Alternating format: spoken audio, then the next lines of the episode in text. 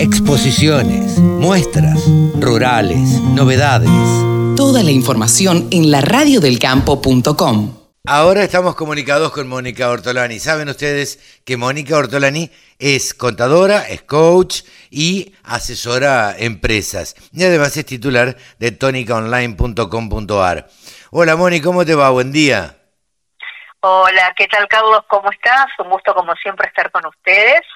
Bueno, y un, reencuentro que nos, eh, nos toma con un nuevo tipo de cambio y con una situación de, incertidumbre económica y, también sorpresas políticas, ¿no? Pero claro, porque hace 15 días que, hablamos y la verdad es que las cosas eh, cambiaron y mucho con las pasos. O sea, el escenario que teníamos hace 15 días es totalmente distinto ahora, Moni igualmente, viste, Carlos, es, y, espero que quienes nos, hayan escuchado en estas columnas, eh, nosotros le veníamos diciendo, tomen endeudamiento en pesos, eh, transformen esos pesos en otros activos dolarizados, llámese insumos, llámese bienes, llámense cosas, o sea, eh, estábamos en un año electoral donde sabíamos que estas cosas podían pasar, y también sabíamos que veníamos con un nivel de reservas tan exiguo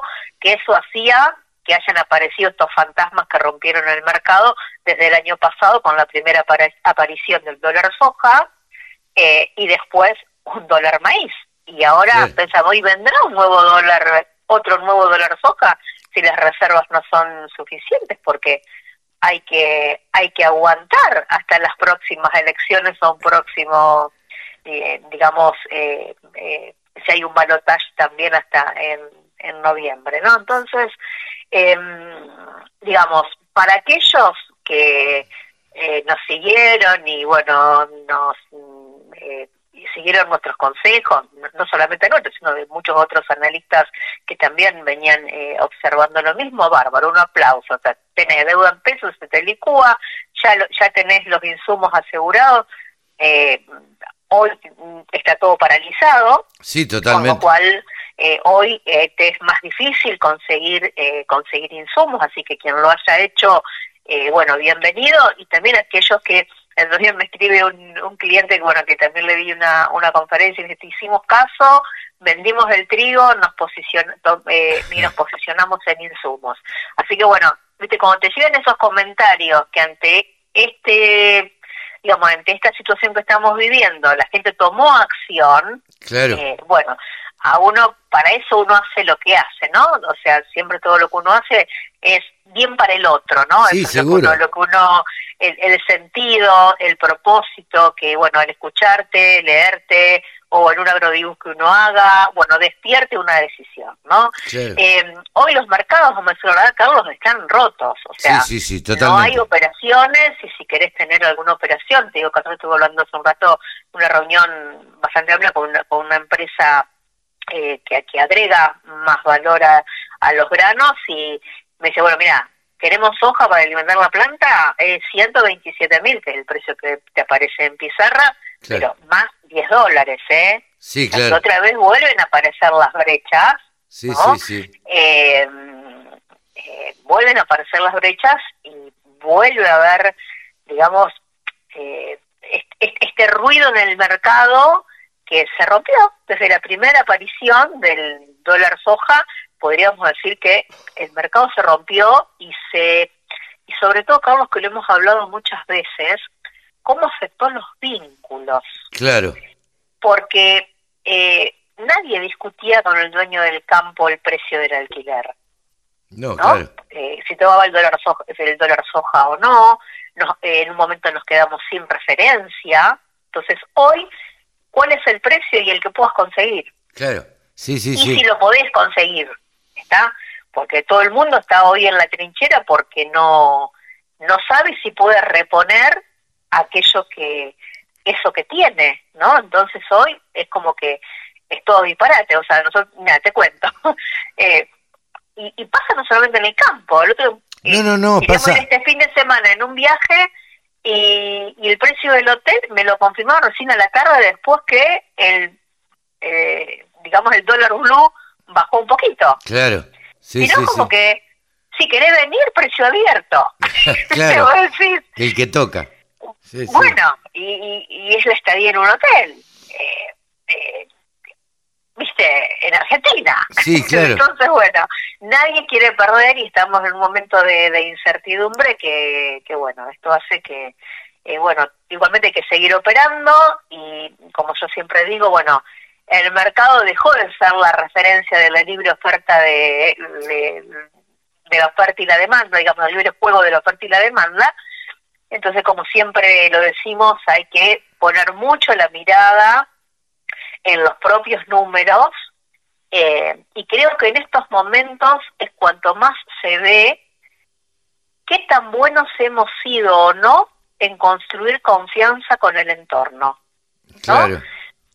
¿Por qué? Porque ante un crédito escaso, eh, eh, bueno, a veces te hacen esa, esa ayudita, ¿no? O sea, o, o el gerente del banco te llama, bueno, mira, te respeto la tasa, eh, o esto lo firmamos, eh, o el proveedor de la materia prima, aún en este inconveniente, no te deja pie y te la sigue dando, o vos podés estar obteniendo el crédito con tu insumera.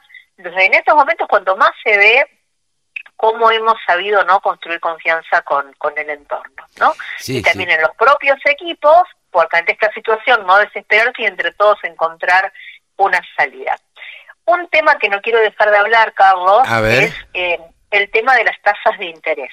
Ah, bueno, mira, que la tasa, hice un reel el otros días porque dice que bueno, la tasa mínima de política monetaria, que es la tasa de referencia a partir del cual el productor se puede, digamos, se puede endeudar, eh, esto básicamente digo hablando para los productores, ¿te acordás que era la famosa tenía soja o no tenía soja? Claro, sí, sí, sí. Que fue, y ha ido aumentando hasta 18%. Pero lo que tiene que prestar mucha atención el productor, que por más que le diga una tasa del 118%, es cómo capitalizan esos intereses. Si esos intereses capitalizan cada 30 días, como me ha pasado con un productor que me manda el mutuo del banco y cuando leemos eh, esos intereses capitalizaban cada 30 días. ¿Qué quiere decir esto? Que te devengan el interés un mes, o esos 30 días, vuelve a formar parte del capital y sobre ese capital más interés te vuelven a calcular nuevamente interés.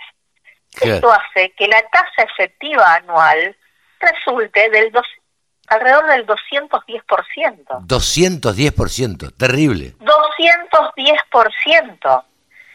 Entonces tienen que prestar mucha atención en cómo capitalizan los intereses, porque por más que te informen una tasa del 118%, que o sea, hasta te puede resultar baja considerando una devaluación que ya fue del 25% y todavía queda un camino por recorrer, ojo el piojo, cómo capitalizan los intereses. Por otro lado, hay otros analistas que lo ven desde otro punto de vista también, ¿no? Entonces, bueno, a ver, en plazo fijo también te pagan una tasa mínima del 218%. Esto significa que si yo capitalizo los intereses todos los meses, también voy a obtener una tasa anual de del 213%.